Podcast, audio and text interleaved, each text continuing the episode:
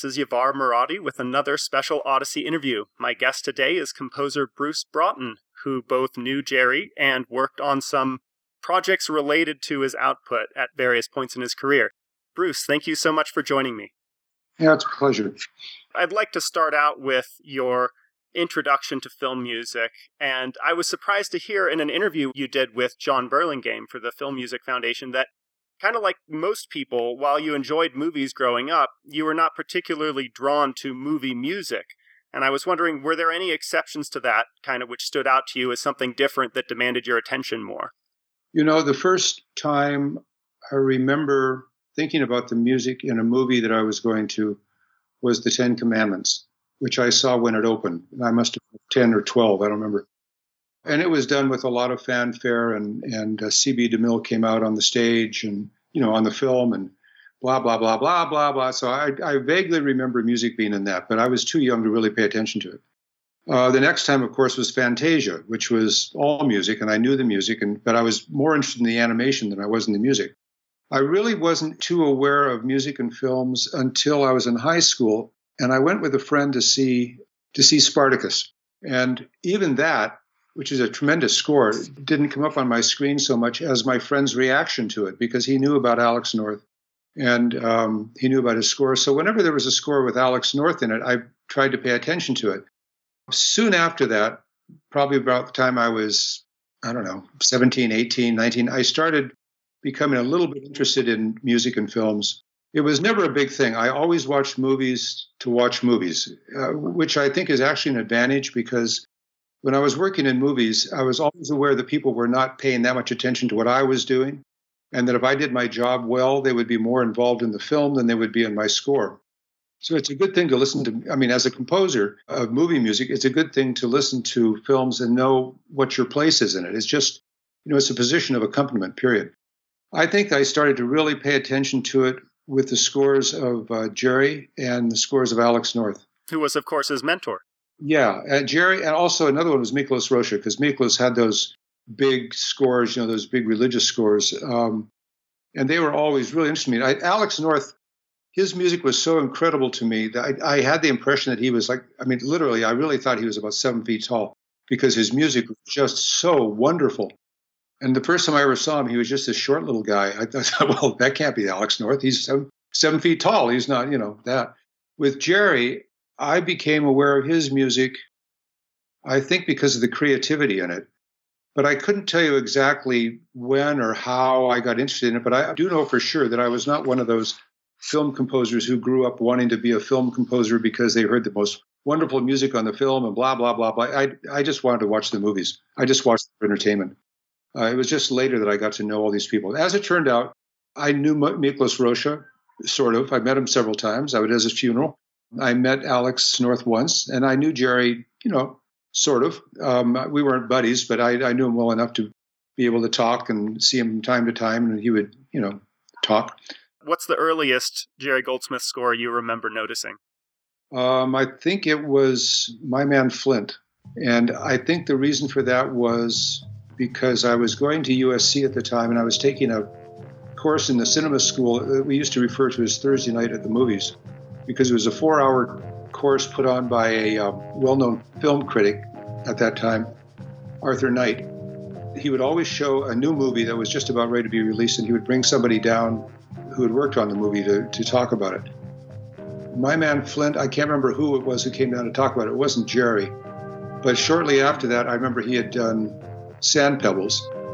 And I had been on set of Sand Pebbles just briefly, so I was sort of curious the movie. Then when I found out that Jerry did it, I was really interested to see who he was and what he was. But as it turned out, he didn't end up coming to the uh, screening. So I would say My Man Flint, um, Lilies of the Field, Sand Pebbles, those were the early ones. What was your connection to Hollywood growing up that allowed you to come in on set on some of these films? I saw Sand Pebbles getting shot because I used to work for a couple of summers at a summer camp next to what was the at that time the 20th Century Fox lot. They had a, um, a huge place, which is now a, a state park, but they had a huge place out in Malibu. And one night, I and several other guys who were working at the camp went over and, and watched Sand Pebbles get shot. It was the scene when Steve McQueen got shot. and they had to do it over and over and over and over and over again because the uh, the bullets didn't explode like they were supposed to. Kind of interesting. But I had look. I mean, I had no relationship to Hollywood at all. I mean, I my family worked for the Salvation Army, which is about as far away as you can possibly be from Hollywood. So, how did you find your way to that experience?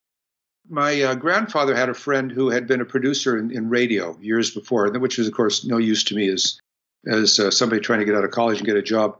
But um, he was very nice. He, he talked to me. I'd known him for a few years, and he gave me a, a few phone numbers of people to call.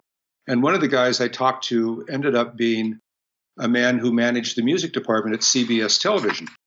A couple of months later, they hired me.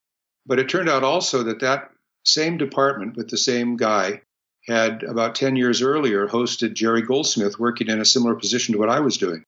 So Jerry had begun in radio, I began in television. But there were a ton of Jerry Goldsmith scores that were around, both the manuscripts and the recordings.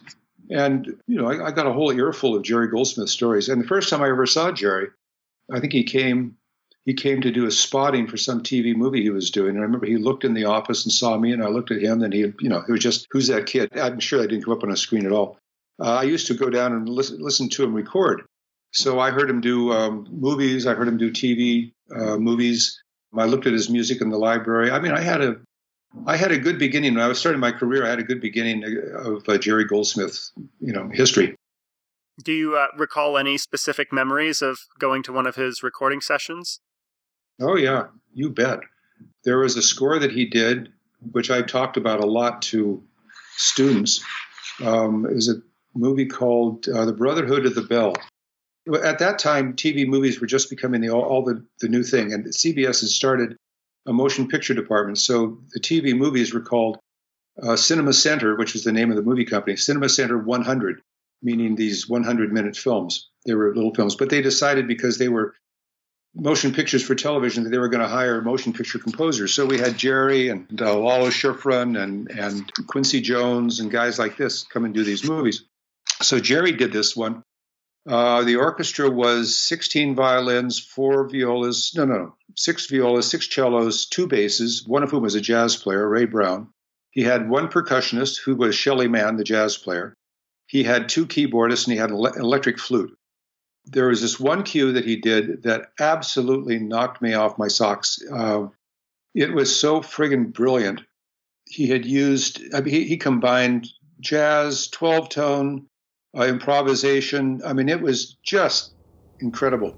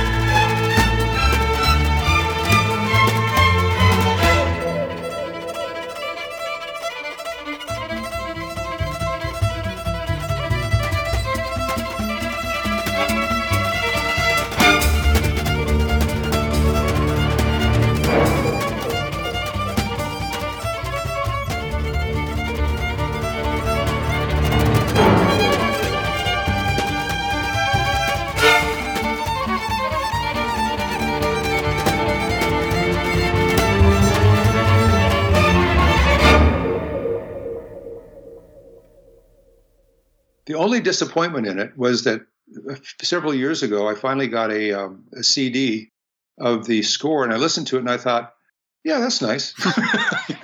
it didn't hit me in the face. I forgive myself for that because at the time, what Jerry was doing was so completely different than what everybody else was doing. It was so aggressive, so connected to the film, so sympathetic to the film, so sensitive to the film that I, I there was nobody even in second place. I walked in one time when he was recording a movie, The Reincarnation of Peter Proud. It was a very large studio, which has since been turned into the stage for um, uh, Entertainment Hollywood. Is that right? ET, yeah, Entertainment Tonight, which is ET. But anyway, it used to be a, a huge, huge recording st- stage. And he had this orchestra there.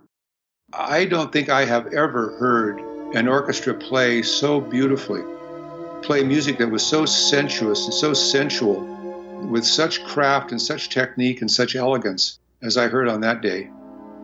There were two or three of us standing there from the CBS department. One of the guys who ran the department got really depressed. The other one got kind of um, taken out, but I, I got excited. I thought, wow, if I just keep writing, maybe I can get to be that good too. I mean, it, it was so exciting.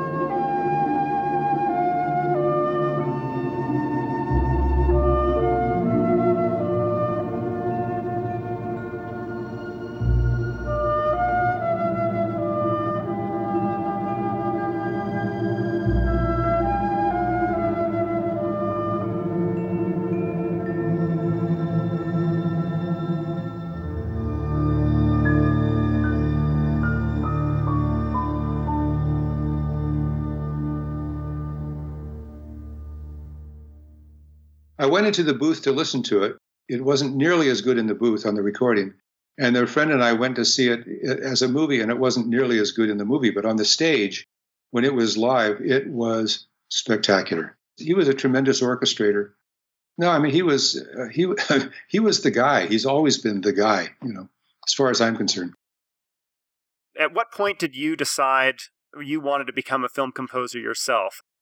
Actually, I never decided to be a composer when I was a kid. When I was a boy, as, as I mentioned, I wanted to be an animator.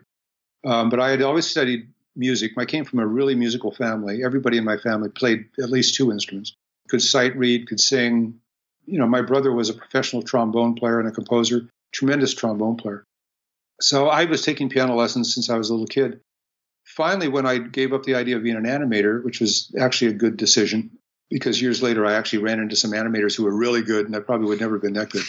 I decided to take music when I went to university because it was a it was really the only thing I knew, and I decided to take composition because uh, I was already a pretty decent classical pianist, and I didn't want to study piano anymore. But I I was getting to be interested in composing, and I thought I should find out more about that. I can't say that I got a really great education at school in my composition, but uh, it was enough that I knew that when I ended up with a degree in composition, I was going to have to look for composition jobs. So one day I was driving down the street. I've told this story so many times, some of your listeners will already know it, but I, I was driving down the street. I'm a young guy, I'm about 21 years old, and I'm listening to the radio, and the radio is getting me all excited. And as I tell people, in those days, music was really good on the radio. So I'm listening to, I don't know what it was, some pop thing, and I was getting all excited. And then it hit me. That's what I want to do. I want to write music that makes people feel something, just like this song was making me feel great. I want to write music that makes me feel something. And within a couple of seconds, I figured out what it was. I didn't want to be a songwriter because although I love the songs, um, I thought that the form was too short for what I wanted to do. I wanted to do writing on a bigger scale, and I wanted to get as many people as possible in a room to listen to it. And I thought, oh, movies, I can do it in movies. So from that point on, I had an ambition and um, I was fortunate when I got out of school to be able to get this job at CBS, which was a perfect ground for somebody who needed to learn all the stuff that he didn't know uh, when he was growing up. And um, I started composing when I was at CBS. By the time I went freelance, I got very quickly into doing television shows, and uh, you know that was ba- that was basically it. So I was looking around always at how other people did this work, as I said, when I was at CBS, I had Jerry's scores to look at. I had a lot of other scores too. I had Fred Steiner and Bernard Herrmann and guys like that. I had lots of stories to hear. I had lots of films to look at. It was a great apprenticeship, absolutely a great apprenticeship. But I was very lucky to have certain people as great mentors and great people to um, model myself after. And Jerry was right there at the top. And at CBS, who was the person that you mentioned earlier would tell stories about Jerry from a decade before? Oh, that was Mort Stevens. Oh, oh, well, actually, several people. Mort Stevens was the head of the, the department. He was the guy who wrote the Hawaii Five O theme. Yeah, and you worked on that show too, I believe. Yeah, I did. I started working on that show. Um, actually, the first show I ever had a credit on was Gunsmoke, but I did my first complete scores on Hawaii Five O. That's neat. We're exploring Jerry's output on Gunsmoke right now on our chronological journey through his stuff. Okay, well, I'll, I'll tell you a, a, sad story about that in just a second. Mort and Jerry worked together over at Universal. Mort, Jerry, John Williams, Dave Grusin, Quincy Jones, all those guys used to be on staff at Universal, and that's where Mort and uh, Jerry. So I heard a lot of uh, stories from Mort. The guy who managed the department was a fellow named Victor Kwan. And Victor and the other supervisors would all tell me stories about, me. you know, Jerry was so famous and he was so talented. It was easy to tell stories about him. The sad story I want to tell about Jerry's Gunsmoke was one day, and this also tells you how music is treated by all the people that we admire and love and all stuff. One day I was up at the music library and I was looking at a, at a, a pad of uh, scratch paper. And it was a homemade pad. It was paper that had been cut to be scratch paper, and it was yellow, which meant that it was the backside of score paper. And I could see through the paper that there was writing on the other side. So I flipped over the sheet and I recognized Jerry's handwriting. So Jerry's old scores had been cut up for scratch paper. Oh, no. Which is kind of like cutting up pieces of the Torah or of the Bible or the, the Quran or something like that for something to uh, wrap your fish in, you know. That was the dose of reality for me. I mean, I since then I've tried to find certain scores of mine and realized that the company just threw them away. At least the tapes still survive for some of these. At least they do for Jerry's. So there's some hope they might have the original recordings released at least. Well, CBS was good at, at keep. Actually, a lot of Jerry's stuff probably did survive because um, I know they put a lot of it into UCLA and other places. But but not all of them. You know, some it was just utilitarian music. It was just music to fill up the show for episode 19 on season number 13 or something. You know. Did you hear any of Jerry's Gunsmoke scores before you wrote for that series? No, no. I, I think the first the first scores I heard of Jerry on television were things like uh, Twilight Zone. Oh, I don't know, some other shows that I mean they're really old shows. I remember hearing old jazz scores. I remember the first cue that he wrote that got recorded in the CBS library was something called "At the Fountain." which is some little piece of nothing, you know, little piece I've of. I've never run across that. Was that like a, a kind of a wild library cue, or was it for a, an actual program? No, I think it was a library cue. I think it was one of the first library cues he was able to write. Yeah, he did a number of those for CBS. Yeah, well, I mean, in those days, the budgets on these shows were really small. Like on Twilight Zone, uh, one of his really cool scores is "Nervous Man" in was a four dollar room or something, which mm-hmm. written with five players there were tons of Bernard Herrmann scores written for two players, like harp and celeste, supposed to be outer space music. A lot of that music was done overseas because it was inexpensive uh, and was used as library music for years at, uh, at, CBS. And that's, I mean, that's where Jerry, along with doing his television, his uh, radio shows, he would be tracking some of that stuff. A percussionist told me years ago that he had done a 90 minute, it was Playhouse 90, which was a 90 minute live drama on mm-hmm. CBS with a live score by Jerry. And he said it was a timpani and a clarinet. That was the score. That was the orchestra. I said, So what was that like? He says, It was incredible. he had a great skill. The thing I noticed with him, he had a great skill with small groups. I, I don't know where, where, he got that. I, I, had the impression it was sort of just like a knack that he had, but um, probably out of necessity, working on radio with non-existent budgets and two instruments. And... Well, yeah, but you know there are knacks and there are knacks. I mean, a lot of people work with small groups and make them sound like crap. I mean, he always made small groups sound inventive. Mm-hmm. He was no, he was just he was an inventive guy that with with uh, orchestras and instruments. What other stories can you relay that were told to you by Mort Stevens or other people at CBS? Well, well, here's a story that's not particularly flattering. In the early days of CBS, they used to call him Genius Baby because when he couldn't get his way, he'd throw a fit, he'd cry. you know, so that was he was very emotional. You know, right now I can't think of grand stories except that by the time I got there, he had already moved on uh, past Universal, and he was um, he was doing very well. What was the experience like learning to write for I guess, TV episodes at the time. What was your learning curve on that? Well, because I was working as a music supervisor, my main job, the reason I got hired, was to be the title was music supervisor, but what it really was was a cue picker, meaning the job was to track, and this is what Jerry did two years before, to, to track library into shows uh, that didn't have scores, they didn't need scores. And the way that we did it by the time I was there was that we would have 24 episodes of a show like Hawaii Five-O, and we would hire a composer for as many shows as we needed to be able to get a library for the season. And then from that music that had been recorded, which might be 10, 12, 13 episodes, we would track the rest of the episodes. When we came up short with a cue that was particularly special or unique and we just didn't have it in the library, then one of the music supervisors would write it and uh, we would attack that score on the end of somebody else's scoring session. So in that way, little by little, I began to learn how to write these things. And because of tracking, uh, I could use music, and you know, if it didn't work or it wasn't successful, it was really easy to change. So I had a lot of really practice, one-on-one practice. You know, you'd be there working with producers, and they'd say, "Boy, that cue doesn't work."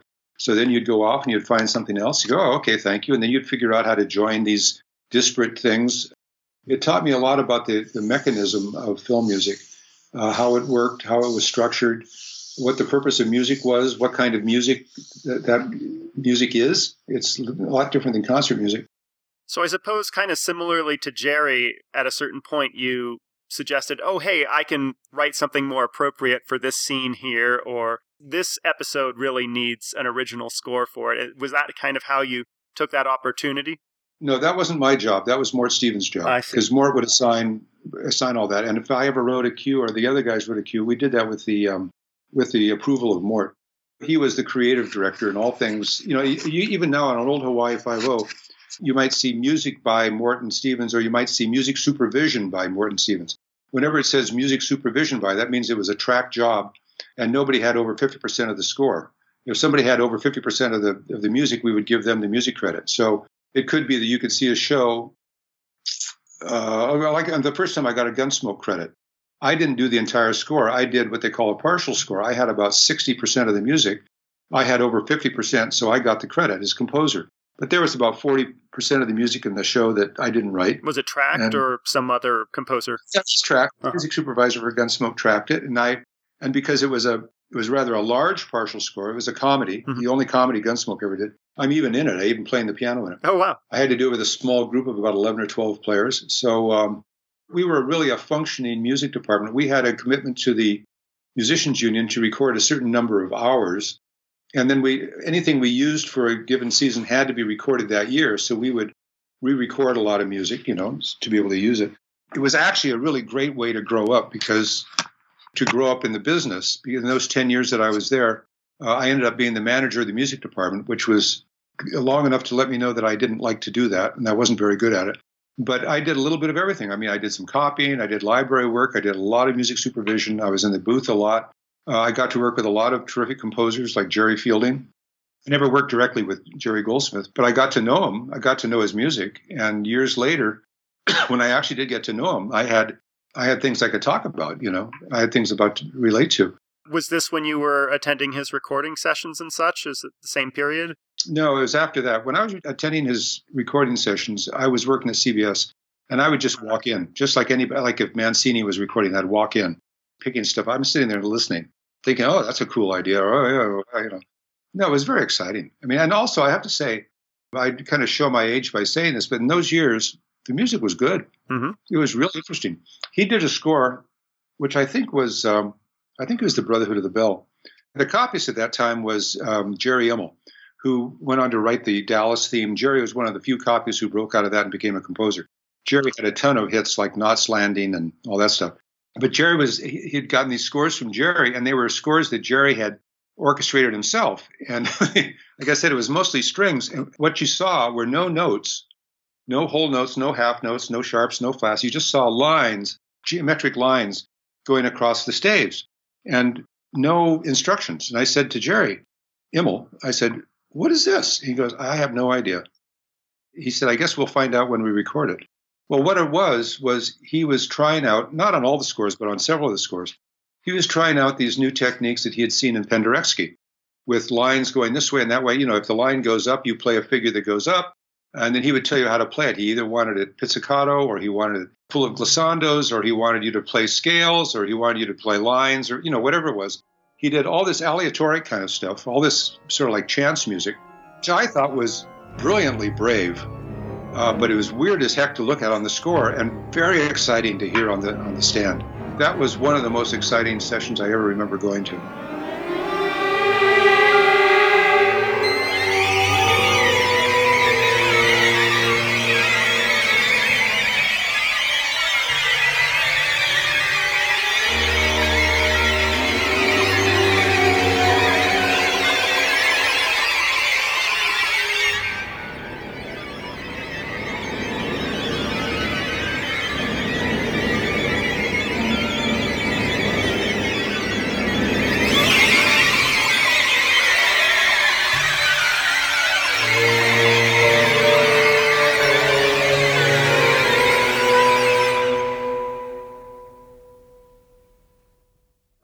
Too many Jerrys writing film music in Hollywood well, to keep them straight. There was Jerry Goldsmith, Jerry Immel, and Jerry Fielding. We worked with all three of them, and there was also didn't uh, Gerald Fried go by Jerry too?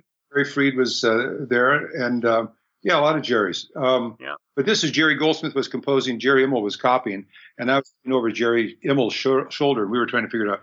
I mean, he was doing the same thing I was doing. We were both looking at people's scores and going down and, and listening to how they turned out. And, you know, we were learning while we were earning, really, learning on the job. Another series early in your career that you kind of followed Jerry onto um, was Barnaby Jones. And of course, for that one, unlike Gunsmoke, he composed the pilot episode score and the main theme.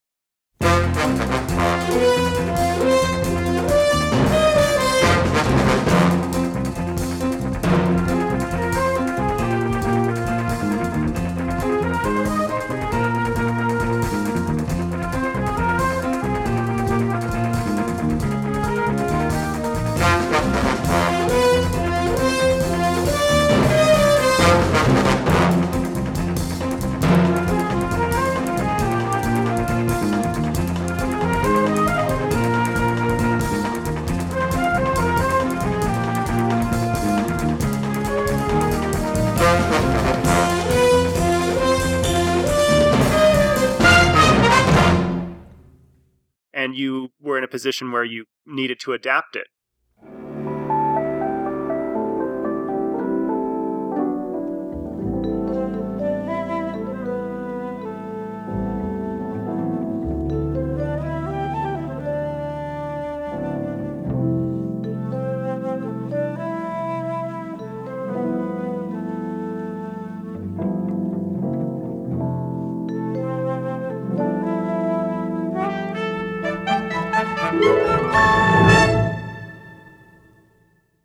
What was it like for you to work with and do a development of thematic material written by a different composer in general into your own compositional voice and kind of what did you learn about Jerry's writing by that process as well? Well, I can't say that I gave it as much thought as your question. To tell you the truth, it had nothing to do with Jerry. I got the job because of, uh, the music supervisor, Quinn Martin. And um, he hired me for two of those, and I think a couple of I think I did a couple of TV movies, and you know odds and ends on this thing. But but what I will say about that, given that it was Jerry's theme, is that Jerry, particularly in his television shows where he had themes like Room 222 and The Waltons and, and uh, this particular theme, Jerry was a really good melodic writer. And people don't think of him as being a big thematic writer. They don't think of him because he doesn't have the big Henry Mancini tunes. But if you listen to his tunes for things like um, Chinatown, well, even the Star Trek movie or um, Sand Pebbles, things like that, the, the main title to Magic absolutely kills me every time I listen to it. It's like the most beautiful, beautiful tune.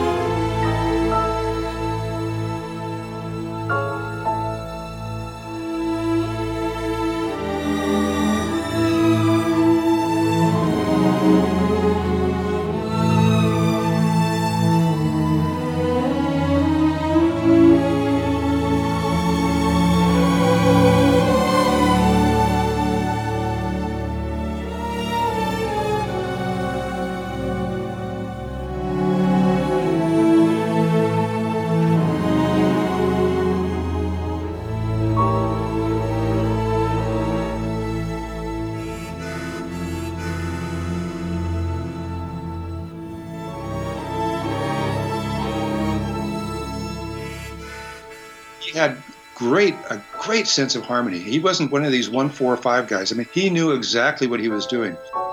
Interesting enough, he really moved with the times. I remember asking him uh, about this, and he said, "Well, he says, you know, it used to be that uh, they liked lots of notes. Now they don't like lots of notes. So you write a lot of whole notes. You write a lot of slow music.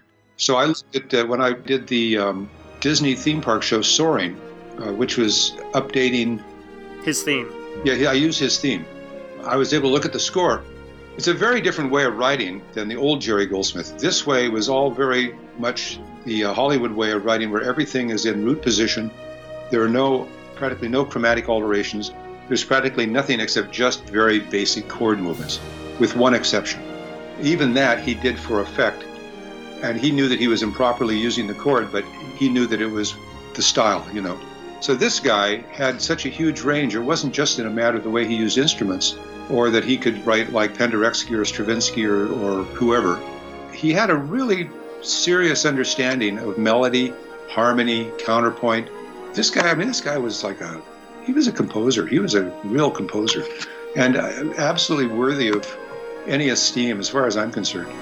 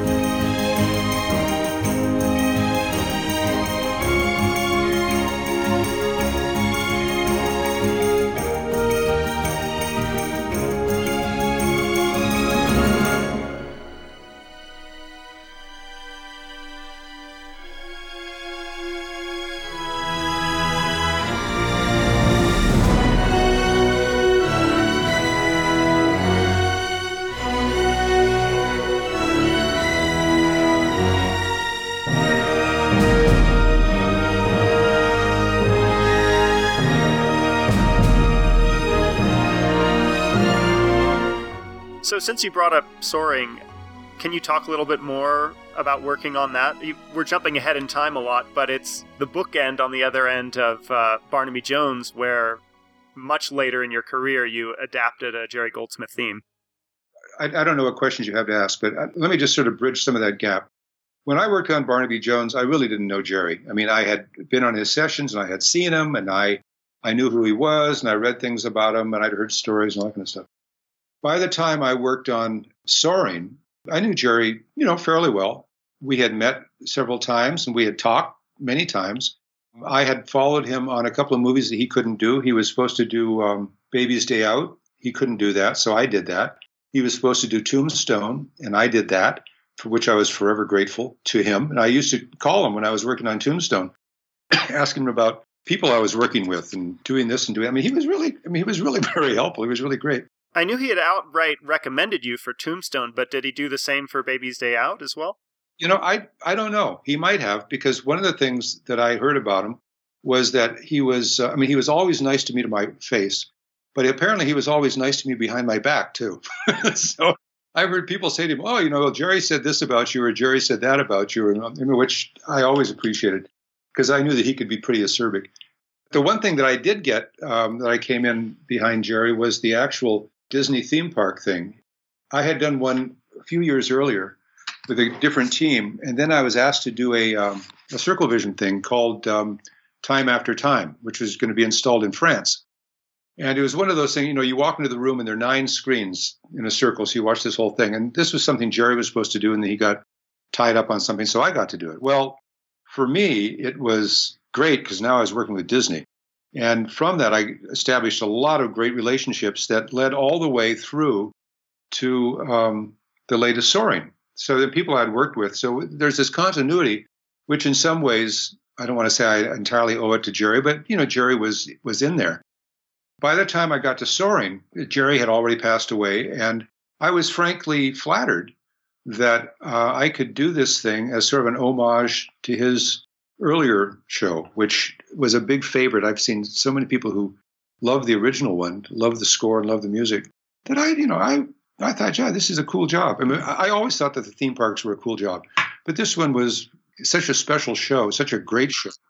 It's uh, one that people, I, I, I, don't know anybody who's ever seen it who didn't think it was spectacular. It's the kind of show that you want to go to Disneyland for, even if you can't stand Disneyland. I used to ride that over and over, and I was amused to find out when I spoke with Leonard Slatkin, he said the same thing. I went on that ride to hear Jerry's music over and over. Yeah, no, it was a, it was a really well known score. A lot of well known composers have written for the Disney uh, theme park, but um, I think he got the best shot of anybody. And then after him, you got to follow him on the sequel, essentially. Yeah, I did the sequel. The, the difference is that the first one he did was flying over California. I'm flying over the entire friggin' world. so there's a lot of nods to ethnic music, flying over the Great Wall, flying over the Taj Mahal, flying over Africa, whatever.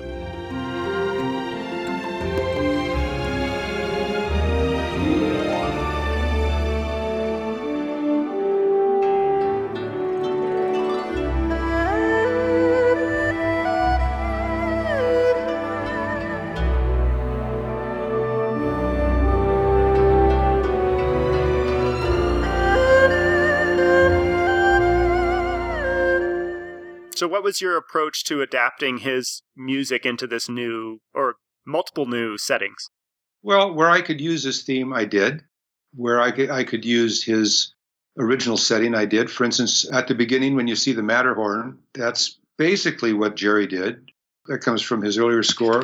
When you go over the huge um, falls in, was it Brazil?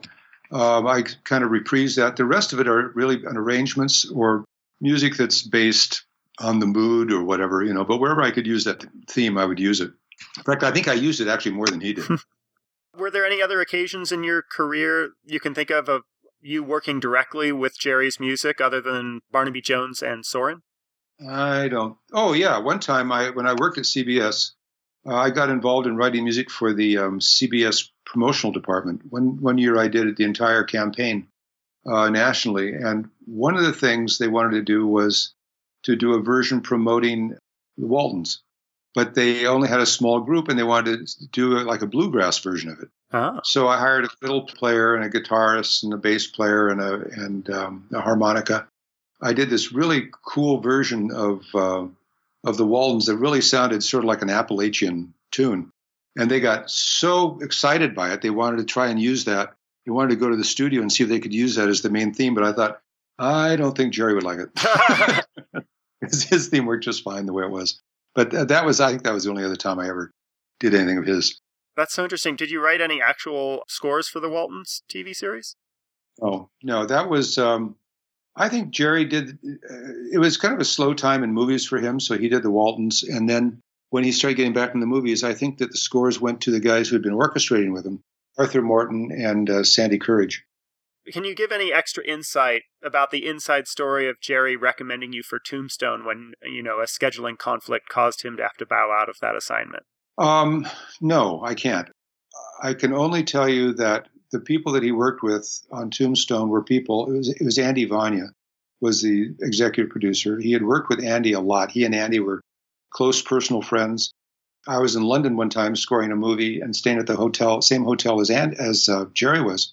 And um, Jerry walked in. I think I was sitting at the bar, and, and, Jerry walked in with his entourage. It was Carol and Kenny Hall, and he says, "Oh, hey, come on." He says, "We're we're meeting in this other room. Come on over. We're waiting for Andy Vajna, so come in with us." So I sat there, and then Andy came in. They were on the way to go to Hungary, I think, to to um, record Solomon's Mines.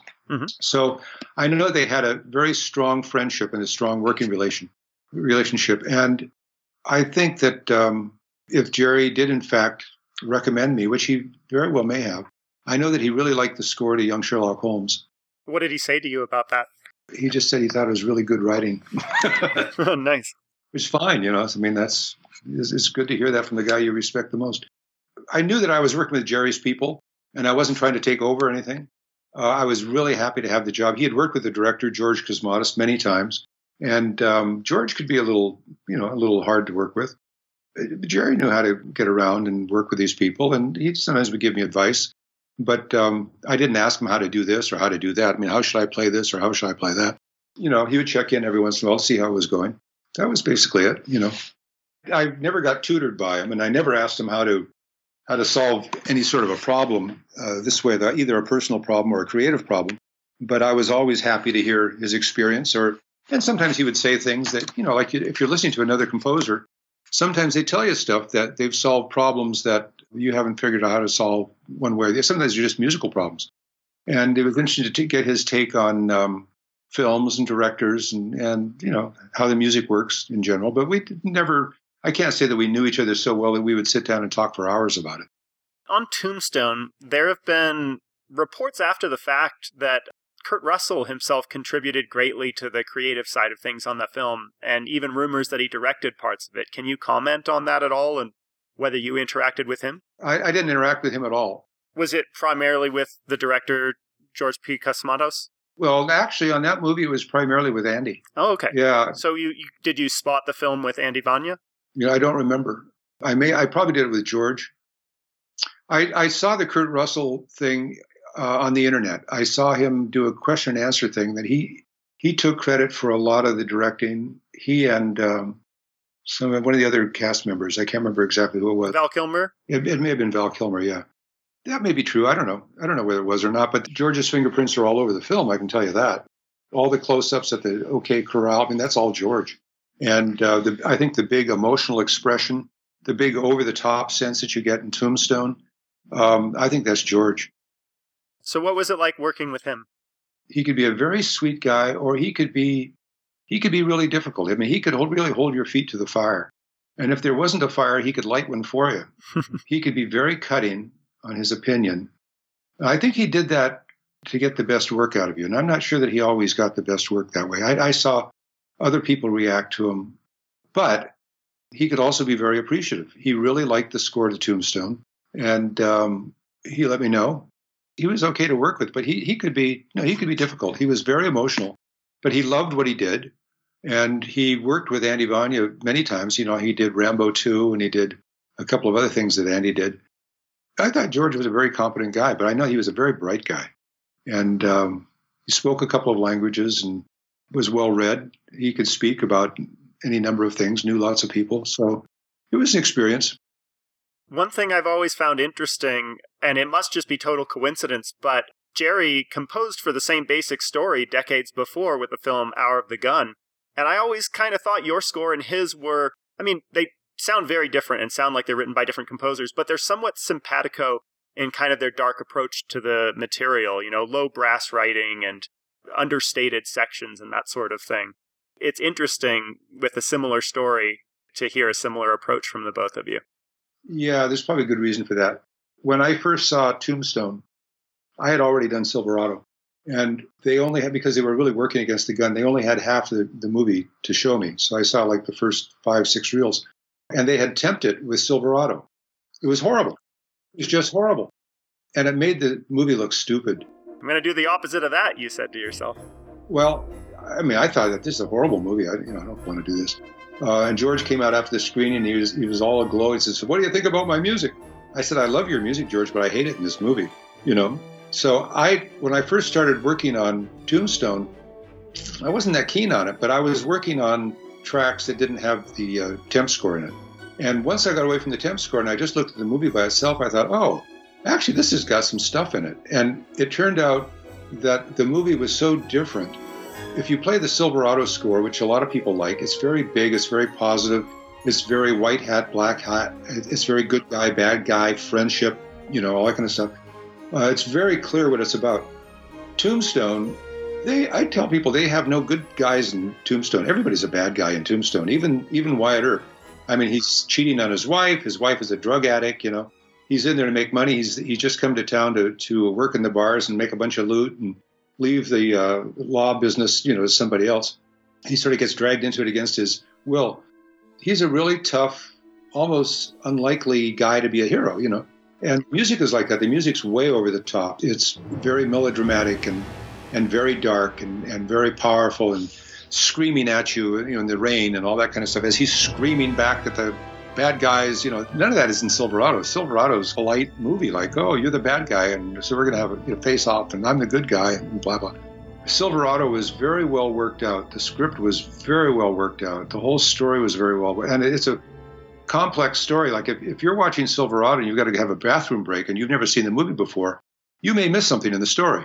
But if you miss Tombstone for five minutes, you're not going to miss anything. You're still going to get a big whopping performance and a wild ride. They're just very, very, very different movies. So if Jerry had a movie that was similar in tone to Tombstone, I can see that we both would do a similar approach, take it very dark, you know. I mean, why not? This is one of the things that Jerry picked up from Bernard Herrmann, because he used to listen to a lot of Bernard Herrmann scores too, and Bernard Herrmann even sued him, saying the little creep's stealing all my ideas. What? Um, I never heard that. Yeah. Well, I mean, Jerry was young and he was going to be very successful. And he was really good, but he he did listen to to Herrmann. And the one thing I think that he got from Herrmann, which I think is the most interesting thing about Herrmann, is that Herrmann figured out that the one thing that people are moved by in music with film is not the melodies, not the themes, not the chords, not the harmonies. It's the color of the orchestration. So he would. You can see this in his um, Twilight Zones, which usually were small budget things he would do these special combinations of in- instruments that he thought would tell the story in an emotional way.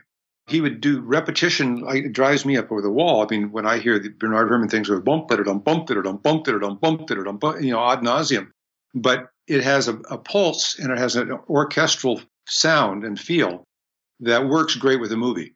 And I think Jerry picked that up, but Jerry just wrote better music.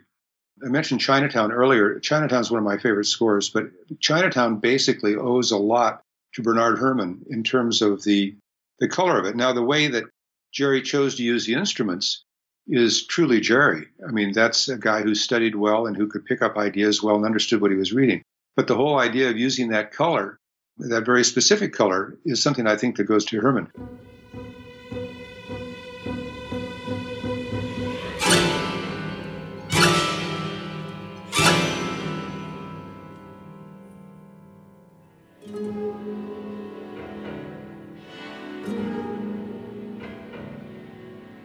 I think that his style and the way that he dealt with cues and scores and background music owes an awful lot to Alex North because Alex uh, Alex was a planner. Alex would have three by five cars all over his all over the room where he was working to kind of show him where he was in the story, and he would make an analysis of the story so he knew where it was flowing and where the themes went and also that kind of stuff.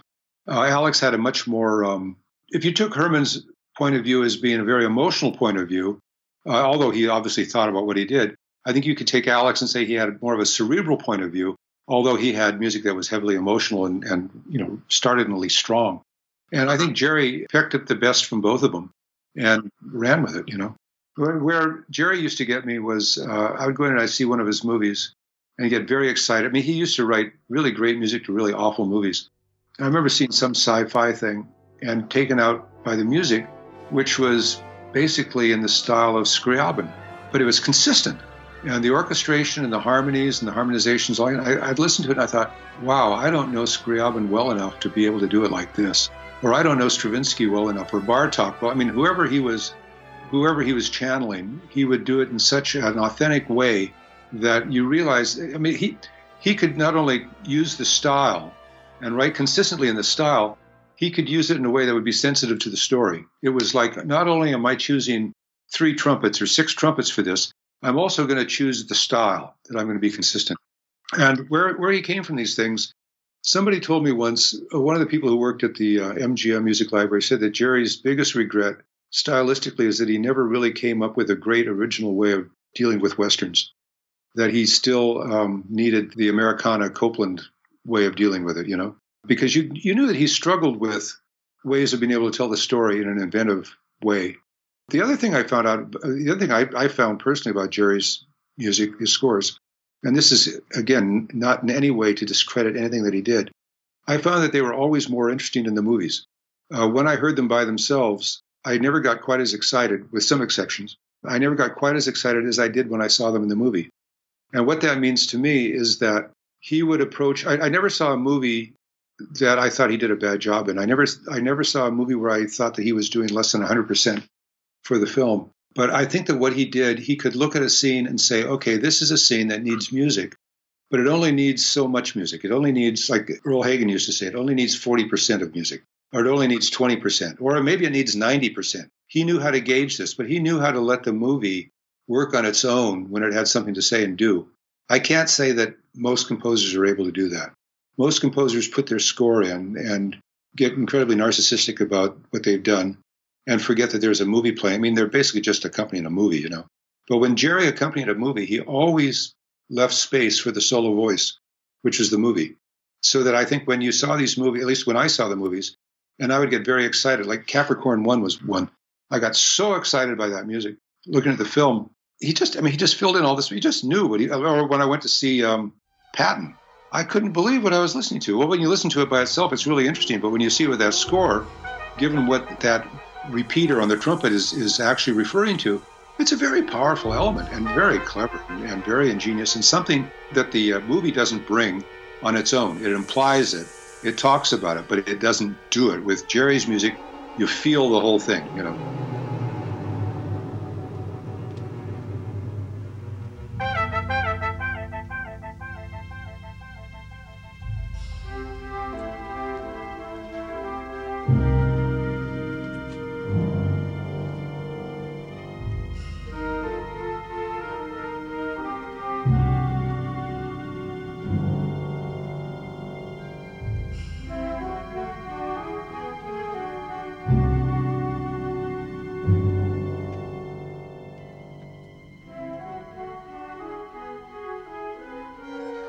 Just feel like when Patton stands there and talks about, I've been on these fields before and I've lived these wars before, like, you know, I believe in this reincarnation. And then he has that trumpet call and it goes out through history over the years and years and years and years. That's pretty friggin' clever, you know?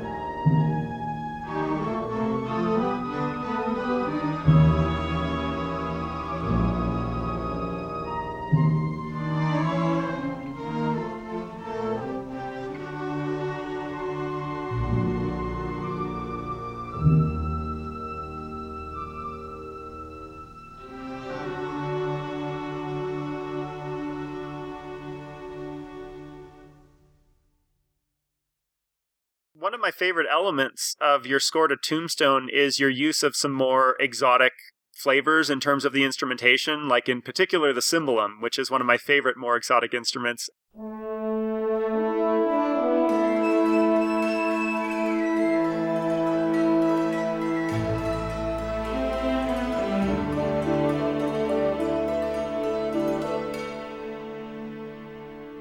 And uh, Jerry had some history with that instrument himself, uh, maybe my favorite usage of it being in his score to high velocity.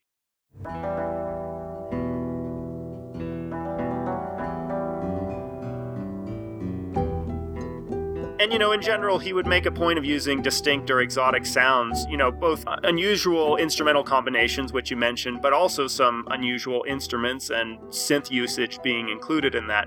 So I wanted to know what your feelings were about incorporating unusual instruments with the traditional symphony orchestra, either on this particular score or in general.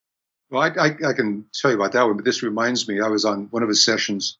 I mean, just standing there listening. And he was yelling to the, um, yelling back to the percussion section about the uh, Jew's harp. And the, the player said, "Well, you know, you got," and I can't remember the number of notes because I don't know the instrument that well. He said, "He says, well, you know, you got three pitches.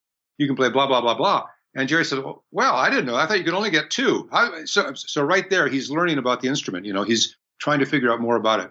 My interest, I, I think Jerry was always interested in an exotic instrument if he could use it in a way that was convincing. And of course, as I said a while ago, he happened to have a real knack at doing that. The reason I like the cimbalom was because uh, when I worked at CBS, we had two grand pianos on the scoring stage. One was a, they were both Steinways. One was a plain grand, a concert grand that played all the piano solos, and the other one was another concert grand that was a tack piano because we were doing westerns. We were doing Wild Wild West. We were doing Gunsmoke. You know, we had all that kind of stuff. So you had this big, beautiful piano that had been more or less destroyed by putting tacks in the felts, you know. But it was such a beautiful piano. It gave such a great sound. One time, Larry Rosenman, uh, Larry Rosenthal rather, came in to do a um, demo. Larry's a really good composer and he's a really good pianist. And he did a demo with the tack piano and a 12 string guitar. It was beautiful. I mean, it was just beautiful. And I never forgot that sound. So in subsequent scores, I would try to get a tack piano, which was really hard because you had to get an old beat up piano that somebody could put tacks in the felts, which nobody liked to do. And finally, because I associated it with the Western, I started using cimbaloms. They were easier to use and easier to find. And we did Tombstone in England. There was a guy there who was a really fine, he was a percussionist. He was a really fine cimbalom player, um, player, whatever. So it just, it, you know, it really worked well. The instrument that I did use, it had no Western connotation, but had this kind of big low end, was a contrabass sarrusophone, which sounds sort of like a cow in heat. I play that really low. This is an instrument that used to be uh, the instrument that the French used instead of a contrabassoon. So I sort of brought it out of hiding. We looked all over England. I think there were three of them, and we borrowed one of them, and, the, and one of the bassoon players learned to play it well enough to get on the score. So we used that. I used, remember, a contrabass trombone just to get anything low, you know, low with different distinctive sounds. And if you listen to the score, you can hear this thing sort of farting its way through the bottom part of some of the scores, you know. Thank you.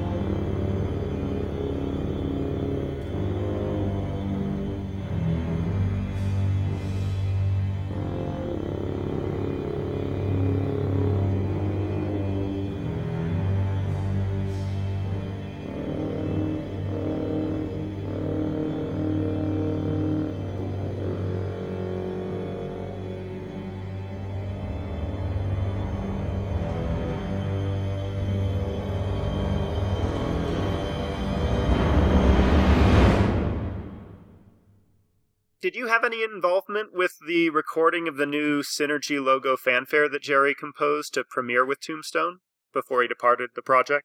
I conducted it. We did it at the beginning of the uh, Tombstone date. Oh, neat. I thought some other conductor did Tombstone. I didn't realize. Oh no, no, that's no, that's true.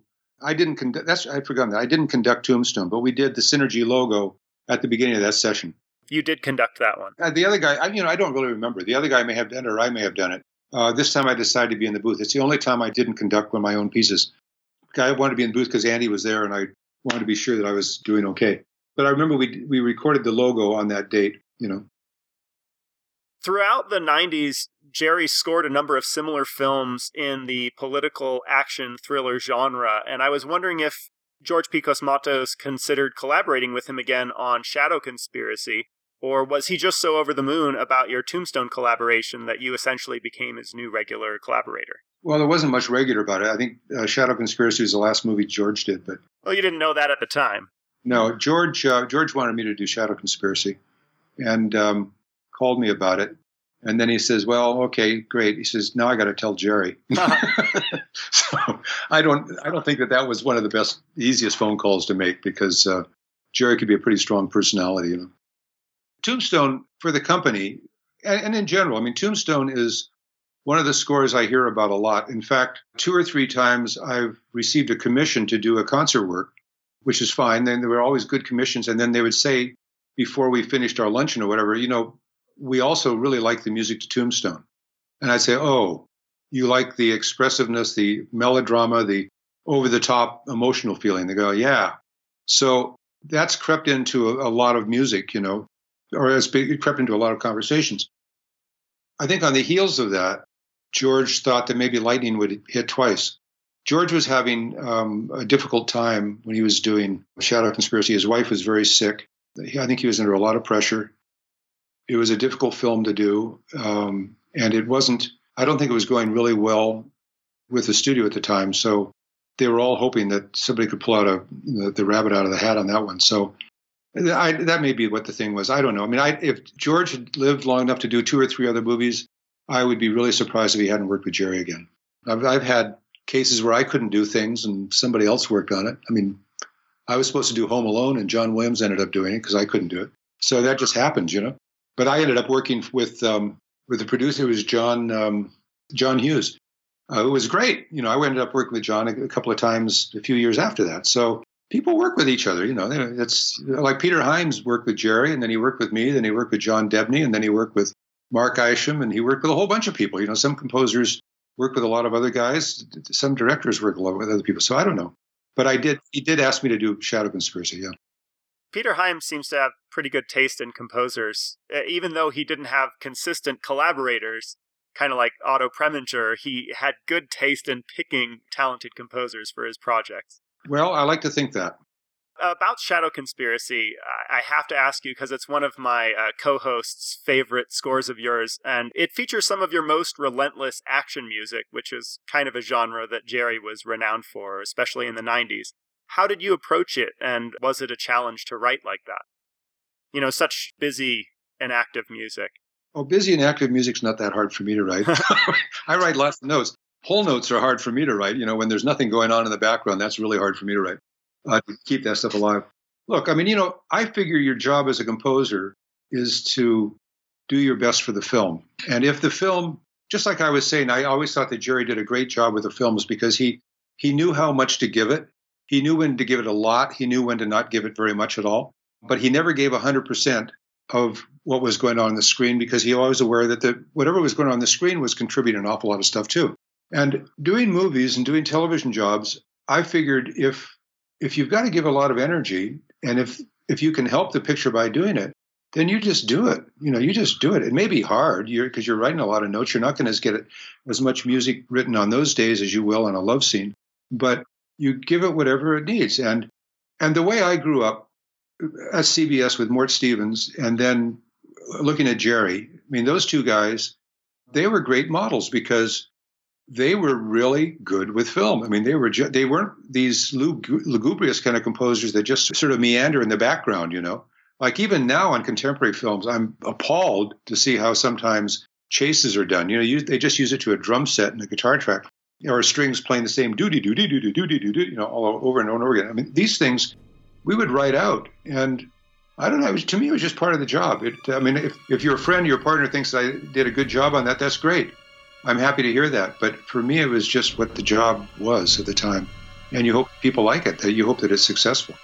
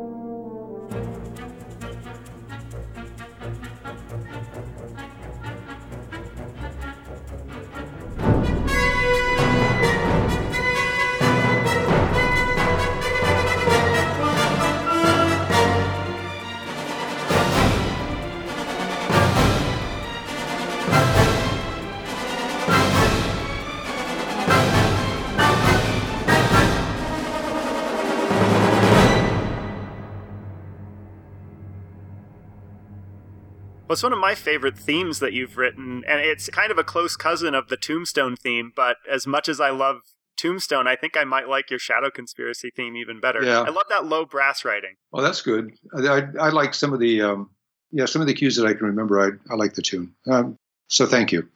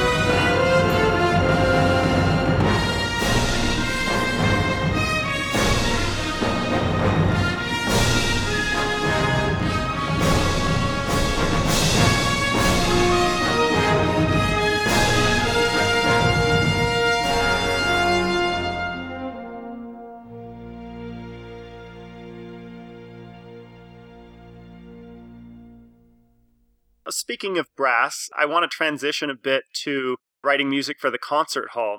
During the late 60s and early 70s, Jerry experimented for a few years with writing large scale works for the concert hall, including Christus Apollo and music for orchestra. There were even news reports that he was working on a concerto for cello and orchestra in the 70s called Quadrants, which he sadly apparently never completed. As you've also written memorably for both film and the concert hall, from your perspective, what are the challenges for a, a, composer primarily known for their film work to kind of be accepted and break into the concert hall world?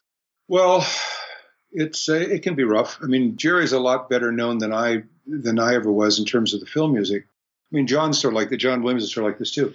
When they get concert music played, uh, there's a lot of respect that comes with the um, criticism of it. You know, with mine, uh, I would like everybody to take the music on its own merits and, and not to reference my movie background. I mean, if the piece sucks, then it should be talked about. If if the piece is really good, I don't want to have to have it compared to Silverado. You know, I just it's stupid. One guy went out of his way. I had done something a couple of years ago with Chicago Symphony and Chicago. Actually, it was the brass of the Chicago Symphony, and um, it was a big concert. So it got reviewed, and the guy went out of his way to find one of my most insignificant credits of all the stuff that I'd ever done. I think I did one episode, maybe two, of Hart to Hart. I mean, that was a show that Mark Snow did. I wasn't the composer on it. And how he found it, I don't know. But it was like he, he went through to find the stuff that would make me look as dumb as anybody, you know, as, as I possibly could. Now I really don't care. Now I'm writing what I want to write. People have always asked me to write pieces for them. I've never had a problem getting a commission or, or uh, someone interested in getting a new piece. And I figured that they asked me to write it because they like my music, or because they like to play it, or because audiences like to hear it.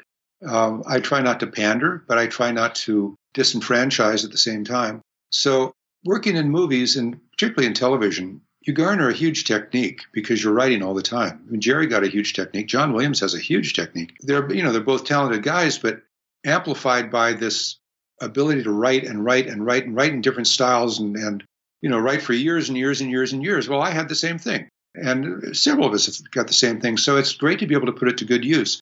The biggest difference, I think, is that in film music, and this is just stating facts, this isn't a bias, in film music, whether it's for video games or television or films or whatever, even theme parks, it's an accompaniment. It's always an accompaniment. The film is the main voice. And every note of Silverado, every note of Tombstone, every note of Chinatown, of Star Wars, of anything, was there because the timing was there to fill up time in, in, the, in the movie that they were writing to.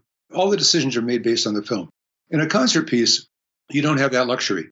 You don't have somebody letting you know what the music's going to be about. You don't have another bit of media telling you how long the phrase is going to go, or when you have to transition, or when you're going to do blah, blah, blah. One of the things that you don't have in film is any consideration of form, of how long the piece is going to, to last, or how long it's going to work, or when themes come by or not. So concert music is its own animal, but you get the advantage of having this large uh, technique to work from. I find myself rewriting a lot more on concert music because now I'm the director. I get a chance to look at it. Like I was working at the latest piece I'm working on is a concerto for harp and, and flute. I'm now into the or- orchestration bit, which I really enjoy. But I was working on a thing last night and I looked at it and I thought, about eight bars here really stinks. I mean, it just stinks. So I'm going to have to rewrite it. I mean, at three o'clock in the morning, I was lying awake thinking, I've got to fix that. I, you know, I can fix that. So I've got to figure out what the problem is and then fix it, which I will. I owe that to my movie and TV music. But doing the concert music is great because, for one thing, people stand up and applaud. In movies, nobody stands up and applauds. In movies, what you're looking for is the director to say, "Yeah, that works. Let's move on." you know, very, very, very, very different. It's exciting to be in a movie, to hear your score with an audience, to know that you're because you can feel the audience being moved one way or the other with your music. You can feel that. But you know, it's no more exciting than being in a concert hall, hearing or feeling the, the a concert hall of 200 or 500 or 5,000 or 3,000, whatever people. Um, I was doing a concert a couple of years ago in um, Topeka, of all places. We were doing a summer music festival, and I was doing a new piece there, brand new piece. It was a premiere of a new piece. When it was over, I turned around. The, people started to applaud. I turned around to accept the applause, and saw a wave of people standing up. The wave was starting, but it didn't start up from the front so that all the people behind it would get embarrassed and have to stand up and join the wave. It started from the back.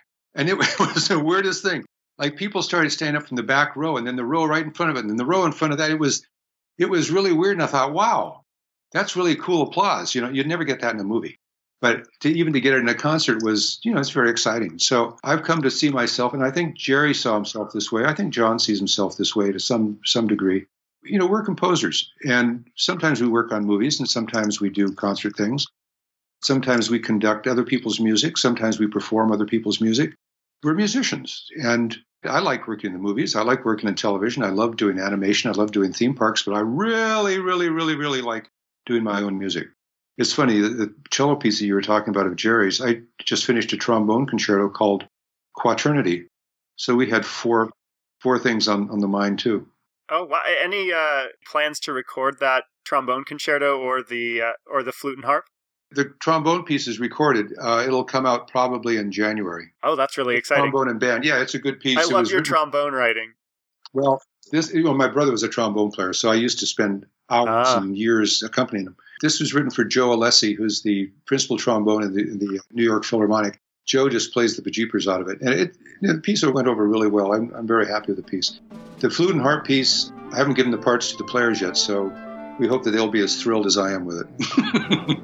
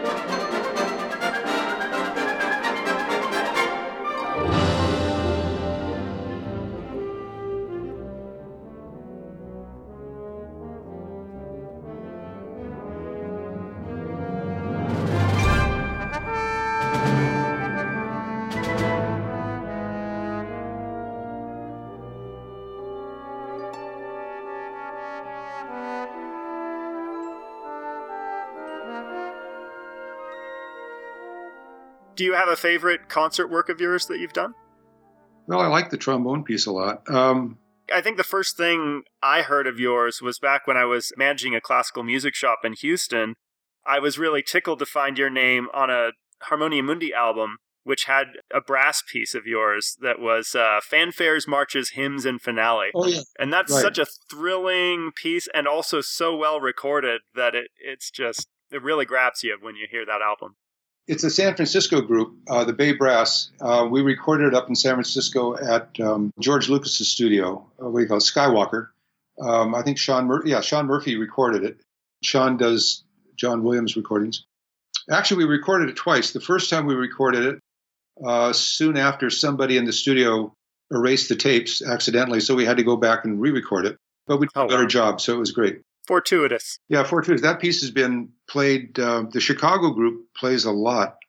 That piece has been played. Yeah, that piece gets played in Australia, England, Japan, all over the place. So it's it's done pretty well.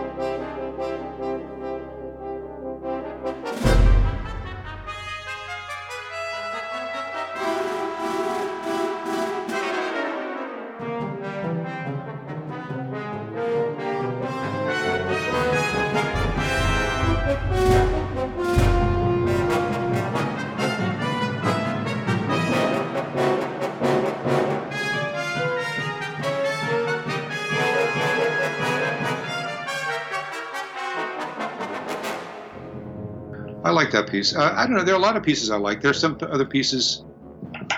I don't know. I tend to not like the piece I'm working on until I realize it's probably better than I think it is. Until after it's done, which is also true of movie scores. When I'm writing a movie score, I really think it's awful until about six months later. I listen listen to it and I go, "Oh, actually, that works pretty well." you know, you get too close to it. hmm I was also a little bit curious to ask you about your experience on Alone Yet Not Alone. You got a an Oscar nomination with that that weirdly went away. I was wondering if you felt open to speaking about that experience at all and, and how that project happened. Um, If you don't want to, that's fine. We can move no, on. no, no, no, let me just let try and form it this way. I find a, I find it hard to talk about the piece in a way that makes sense to other people who don't know what the situation is. I'm still pissed off about it. I think that there. I think it was essentially a political move, and I could name names who you would know that I think were responsible partially for it. I there are a lot of things I can say about it, but uh, the main thing I will say is that there were no rules broken. I mean, I wasn't stupid. I knew what the rules were, and though there had been some other rules broken that same year in the music uh, branch, um, nobody ever addressed those. I didn't do anything wrong, but um, I think that it just stunned people that this movie came from nowhere. Even though years before in the music branch we had tried to take care of movies like that, we were concerned about movies that were big movies that had a lot of marketing, a lot of promotion.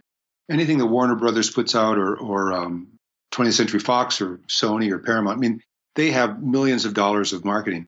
If you have some little rid- some little low budget movie, in this particular case, a little religious movie that was really low budget, it has no marketing. You know, it just it has nothing. And I had to really convince them to be able to even get the movie in a theater for a week to qualify for Academy consideration. But we tried to in the in the Academy and the music branch, we tried to make it possible for films like that to be heard because you know you never know there might be a great song in it. Like a guy told me years before when I was still working at CBS, he said, "Look," he said, a couple of years ago there was this really B movie in Germany that was not a good movie at all, but it had a tune in it that became Strangers in the Night. So you never know. And I never forgot that. I mean, I, I still think of that. And I thought, so when I was, you know, talking, when we were talking together in the music branch, we decided to watch all the submitted films, all the ones that were qualified, and just listen to the music. good or bad. I mean, good film, bad film, big productions or nothing. And, and we did it for years. So this year, Alone Yet Not Alone was one of those films that was a basic like an orphan film as far as marketing. And it came out of nowhere, it was a big surprise. And I think people got ticked off, you know. Because it was just so unexpected. It was unexpected, but it was also it was a weak competitor in a very strong market where I mean you're out there swimming with sharks, you know. I mean a nomination is worth a lot of money to the uh, production company. And there were some big films that were there. I I can proudly say that there were some polls that were being taken while the film, before the song had been denominated, uh, there were polls that showed when the question was, who do you think should win the uh, best song? Uh, our song came up in like 86%, when the other songs, I mean, all the other songs were down like 14, 13, 14. So we were polling very well. I mean, people liked it. We had a we had a really good um, video on it. Blah blah blah blah blah blah. Anyway, I didn't get it. They took it away, and here we are. So yeah, I'm still ticked off about it, and, and um, that's the way it goes. It's show business. But uh, I don't believe you did the score for that film, right? No, I was asked. I was supposed to do the score. I was asked to do the score, and then I had a falling out with the producer, and um, so they asked Bill Ross, who's you know Bill's a really competent guy, and Bill did the arrangement of the song, as it turned out. And Bill's a great arranger. So it's because the song was written in pre-production. The song was like, if it had won, or if it had stayed nominated to, to at least go through the competition, it would have served to be a perfect model for what the songs are supposed to be. It was written during production, actually, it was written before production for the movie. It was used in the film, sung by the characters, used as a thematic element throughout the film. So by the time the song comes at the end, it's part of the story. It's integral. Yeah, it's it's completely integral. And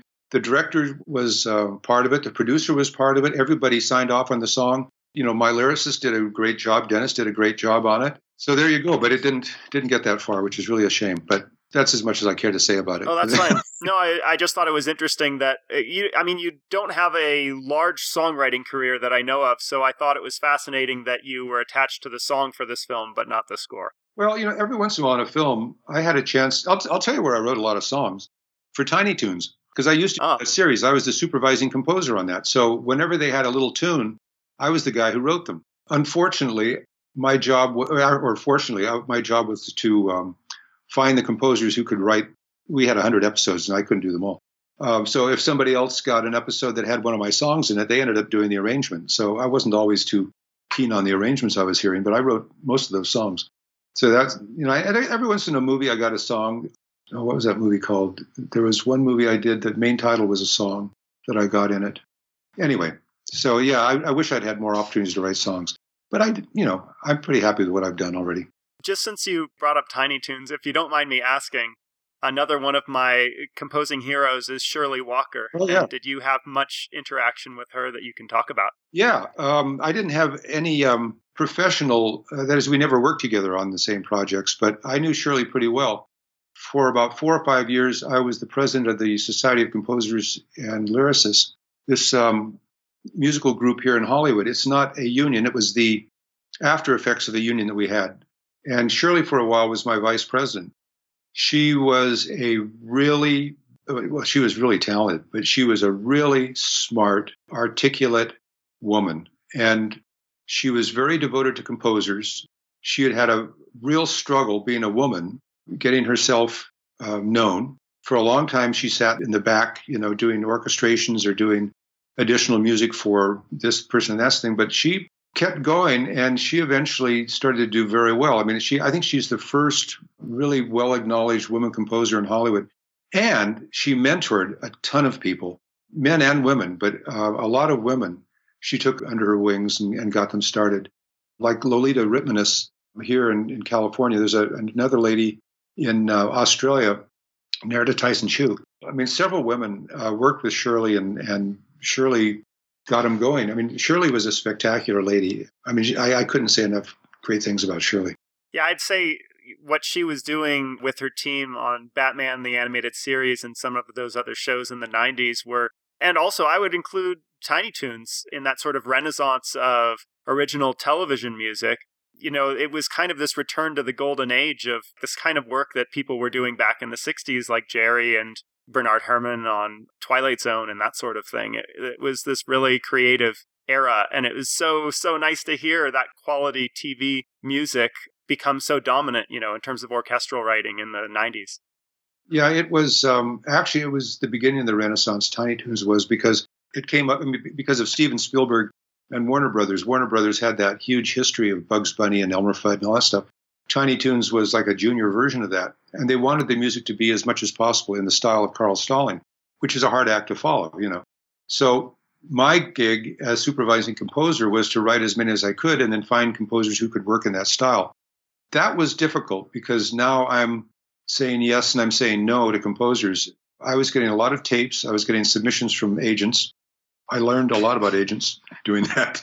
I had, um, I think I may have lost a couple of friendships over it, but I listened to all the all the submissions I got, and I found there were a lot of good composers who I just didn't have the feeling could write in that style. Like I don't think, frankly, that I would have had he been available, had he been interested, and I know he was not because uh, he turned up as he kind of sneered when I told him what I was doing. I don't think Jerry would have done it. I don't think Jerry was very good at it. That's so ironic because his final film score was for Looney Tunes Back in Action. He did do that Carl Stalling thing pretty well, I thought. I'd be. I, haven't seen the score. I'd be curious to see it because I, I never thought that he did comedy very well.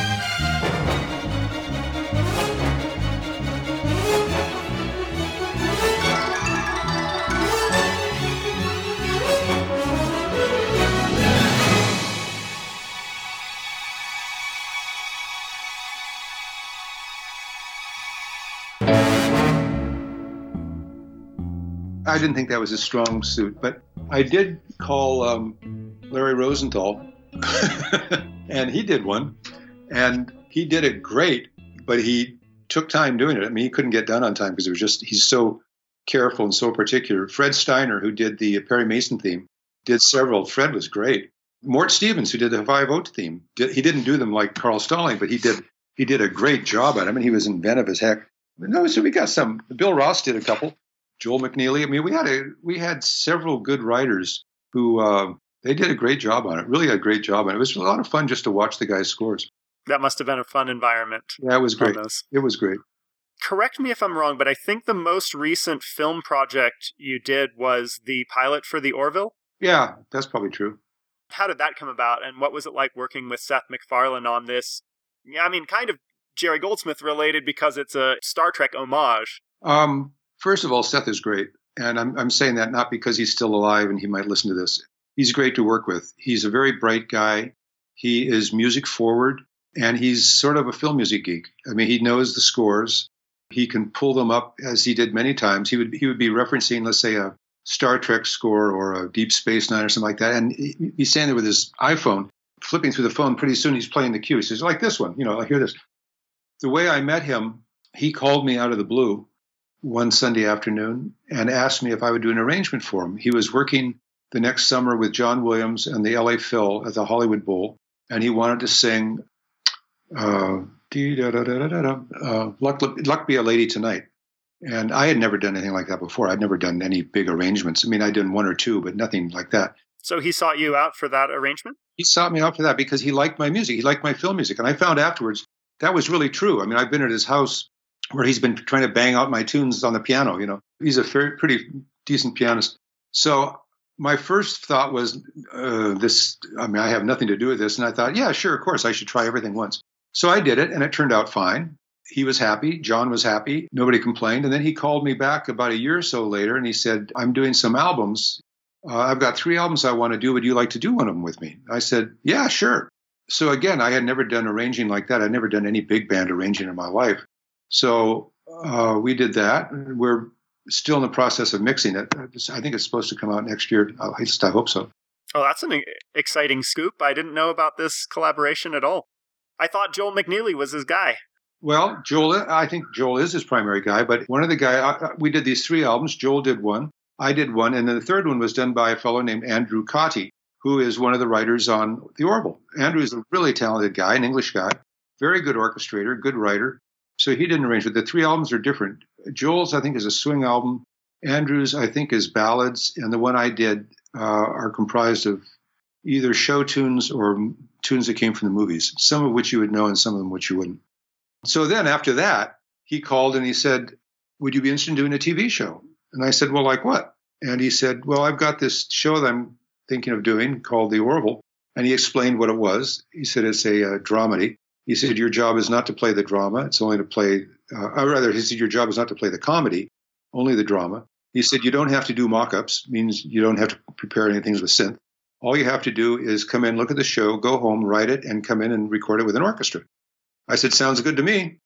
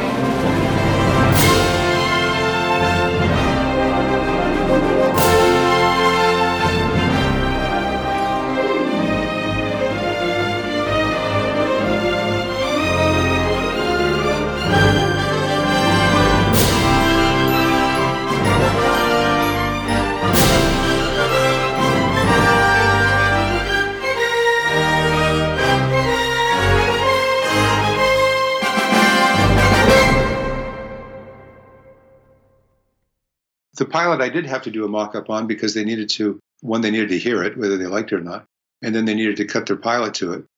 Uh, but the show itself, he didn't hear a note of it until the day we recorded it. We recorded with a 75 piece orchestra, which is about average for one of those shows. he likes big music. I mean, he does Family Guy with 50, 60 guys.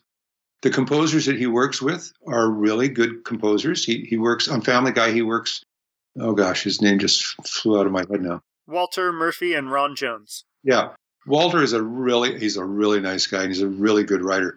Walter did the teddy bear Ted with him. Joel did the western with him. So he's got Joel McNeely. Joel can write really well. He's got John Debney. John's a you know terrific writer, and Andrew's a really good writer. So he's got you know he's got good people. He's got really great sensibilities. He's very supportive of musicians. He's supportive of music. Uh, he's a good musician himself. I, I tell you, he sings great. So, uh, would you consider ever writing another episode score for the show, or perhaps at least for the series finale, whenever that happens someday? You know, if somebody asked me to do it, of course, you know, I'd think about doing it. Did he ever ask you to write any more? The rest of the show, as far as I know, is being done by these three guys. As far as I know, it'll probably go that way. It's into its, it's starting its third season now. I think the only other writing that I'm planning to do on it, or that I'm expecting to do on it, is uh, now that it's going to Hulu. I think they're going to extend the main title. The show even may, might be a little bit longer. So he sent me a note a couple of weeks ago asking if I could extend the title. So I would expect I'll do that at some point. They just started recording, started filming the third season, so I, I don't know where it is. He, I don't know how he gets all his work done. He's so friggin' busy. But he asked you to write an, a new version of the theme. Yeah, just it, it would be basically the same theme. It would just be a little longer because they've got more time. I mean, he fought for a one minute theme for you know. If you look at television, how long, how many one minute themes do you find these days? It's pretty rare. Yeah, pretty rare. So this one has an old kind of theme. Old meaning this is the way we used to do themes. Bring people in from the kitchen when they're, they're at the refrigerator. Uh, get the theme so everybody hears it and they know about the show. And if you play the theme, they say, "Oh, that's the Orville," you know, things like that. I'm pleased that the other composers on that have continued using your theme throughout their works. Yeah, so am I. well, I hope sometime you get a chance to to write another episode score for it, maybe for a special occasion or something. You know, I'll tell you, I mean, honestly, the truth is, I've never known from one week to the next, with, I, I don't know, with hardly any exceptions, what I was going to be doing the next week. I mean, people would say, Oh, what's your next movie? I'm going, I don't know. Oh, are you going to be working on a TV show? I don't know. Um, except when I was doing TV and I was working consistently on Quincy and Dallas and things like that, I knew those jobs would be coming up. But when, I wasn't always sure. Uh, in the last 15, 20 years, who knows? I mean, things come up And it, right now, I've got so much to do. Uh, I'm not sitting around with my finger at my nose wondering, you know, when the next job's coming. I've got plenty to do, and I'm really happy doing it. Is that the concert hall writing what you're most occupied with? Yeah, I've got I've got a lot of stuff to do. So, in fact, as soon as we finish this call, I'm going down and working on the uh, on trying to correct the, the stuff that I found last night. Oh gosh. So, did you take any sort of Star Trekky inspiration for that Orville theme, or you'd had some sci-fi experience before on Lost in Space? I was just wondering, you know, what did you, what were you channeling when you wrote that? I can. T- this is another thing with, with Seth. Seth did the temp track. You'd see the picture with the temp track that he chose himself and he put in himself. I mean, it's this is where I say, I mean, this guy is a multitasker, which is a nice way of saying he maybe works too much. But I mean, he he works a lot, but he knows all this stuff, and so he would play the scene with the music in it. And he said, "Look, I'm just putting this in here to show you dramatically the feeling of the scene, how I see it." He said, "The music is nothing that you have to follow. I'm, I'm not saying use this, do this, do that, do whatever you like, but this is the dramatic tone. This is the tone of the scene that I feel." And so in that way, it was very helpful. So I'd listen to it, and it was always made sense. So I'd go off and do what I wanted to do in my own way. So he wasn't kind of like, I really like this temp track, and you got to do something that sounds just like it, but we can't get sued. You know, it wasn't one of those things at all. Very, very sensible. You know, I think because he's a well, a lot of people you work with are creative guys. He maybe because he's a musician. I don't know what it is, but I think he understands what people do. He's got a lot of friends who are musicians, and he's very supportive. There are a lot of guys that he works with. Like if he goes out and he, and he does a weekend on the road, he'll take a group with him who he's very close to, again, I mean, he's just, I think he's just great to work with. So he, and he always had, has interesting things to do. He's got a weird sense of humor. That's kind of obvious from looking at the shows. What were some of the temp tracks? Did he use Lost in Space? Did he, the opening sequence kind of is similar to Star Trek Voyager, which Jerry scored that opening sequence, but your music is maybe more lively than that. So the opening sequence, I think, is based on the um, on the theme. A lot of it was my music. Some of it was from Star uh, that show I did that you just talked about. Uh, Lost in Space. Lost in Space. Some the film. Lost in Space. See, he has albums and all these things. Mm-hmm.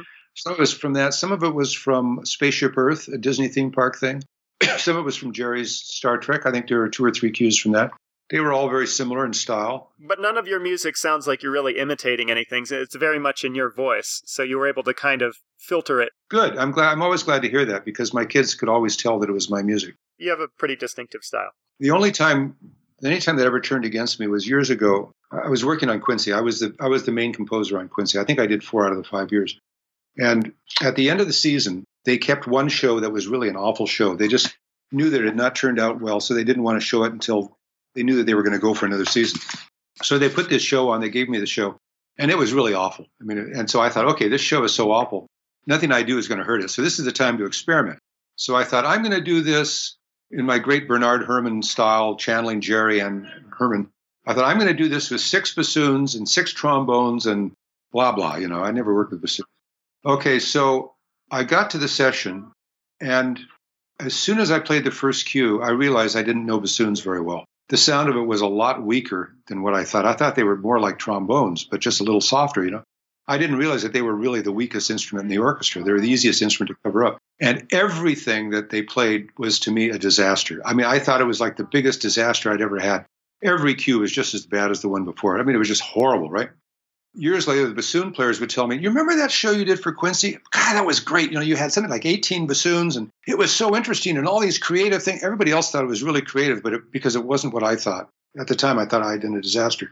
So a couple of days later, it's on the air, and my daughter, my youngest girl, was about five, six years old.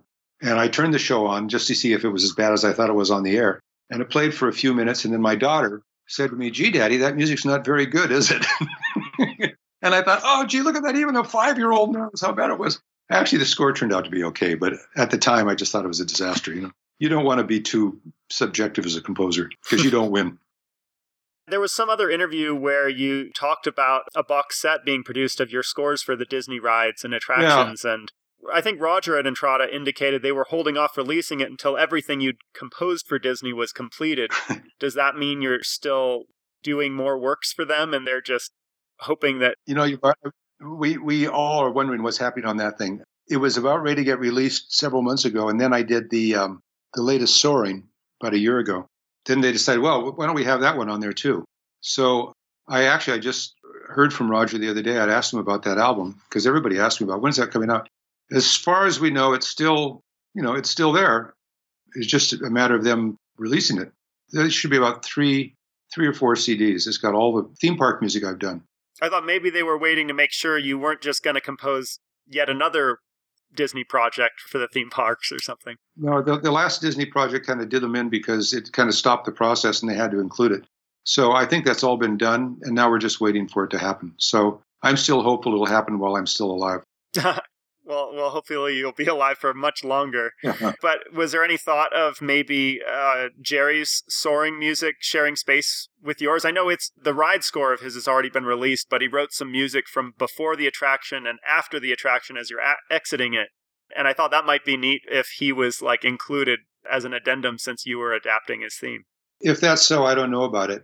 What you're talking about are the pre-show and the uh, what they call the fill and spill. The fill is when people walk into the room, and the spill is when they walk out. Right. Which he would have done.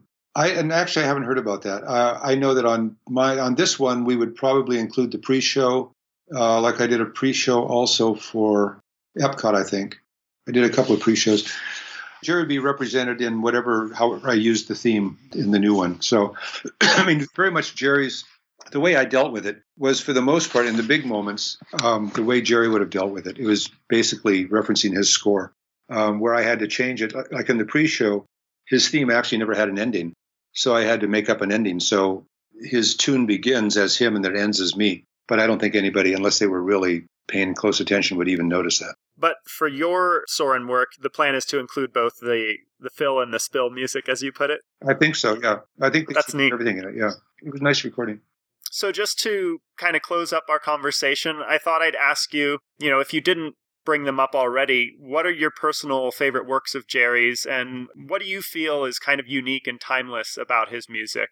Well, off the top of my head, my two favorite scores of Jerry are probably Chinatown and Magic, uh, because I, I think the theme to Magic is just so wonderful. And even after many years of listening to it, I listen to it. I think, no, that's that's a really good theme. Both of them are amazing. That must be the most praised score of his I've heard from other professionals because that's also a favorite of David Newman and Leonard Slatkin. Magic. Magic is the score they both brought up. It's it's incredible. I mean, the, the main title is just beautiful. I asked the harmonica player, Tommy Morgan. I said, "How do you write the harmonica stuff? Because it's so it's so distinctive. It comes in playing all the weird stuff, you know."